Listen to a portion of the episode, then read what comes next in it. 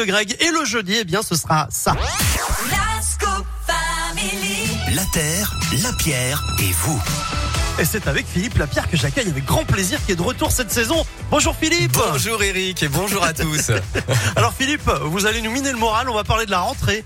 Mais, mais, mais, si possible, une rentrée sans se ruiner. Mais Hein, je vais pas du tout vous ru- vous ruiner le moral. Au contraire, je vais même Ah. vous faire faire des économies bah de, ça va, de morale et aussi de petites pépettes. Puisque je vous ai demandé en fait quelles étaient vos astuces pour avoir des petits prix à la rentrée, Euh, les applis, Ah. la seconde main, les magasins. Il y a plein de bons plans qu'on va partager aujourd'hui.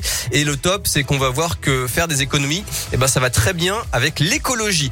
Alors vous avez certainement entendu ce chiffre de 11% hein, d'augmentation des coûts de la rentrée scolaire cette année.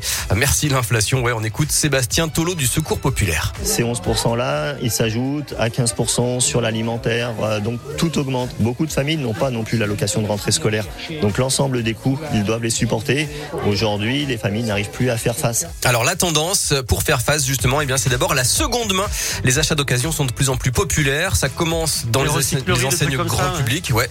Euh, Même les grandes marques hein, ont commencé à Ouais. développer le marché de l'occasion. Par exemple, la Bureau Vallée, vous pouvez échanger votre cartable euh, contre un bon d'achat et ensuite il sera revendu entre 10 et 15 euros. Il y a aussi les plateformes en ligne. hein, on connaît tous Le Bon Coin. Il y a aussi Scoléo, spécialisé euh, dans le- les élèves. C'est fait par et pour les parents. Il met en relation les acheteurs et les vendeurs. Et puis l'appli qui prend de plus en plus de place, c'est Bibs. Ça s'écrit B-E-E-B-S. C'est un peu le Vinted euh, des enfants. Euh. Il y a déjà 2 millions d'utilisateurs et les ventes explosent à chaque rentrée scolaire. On trouve euh, toutes les fournitures.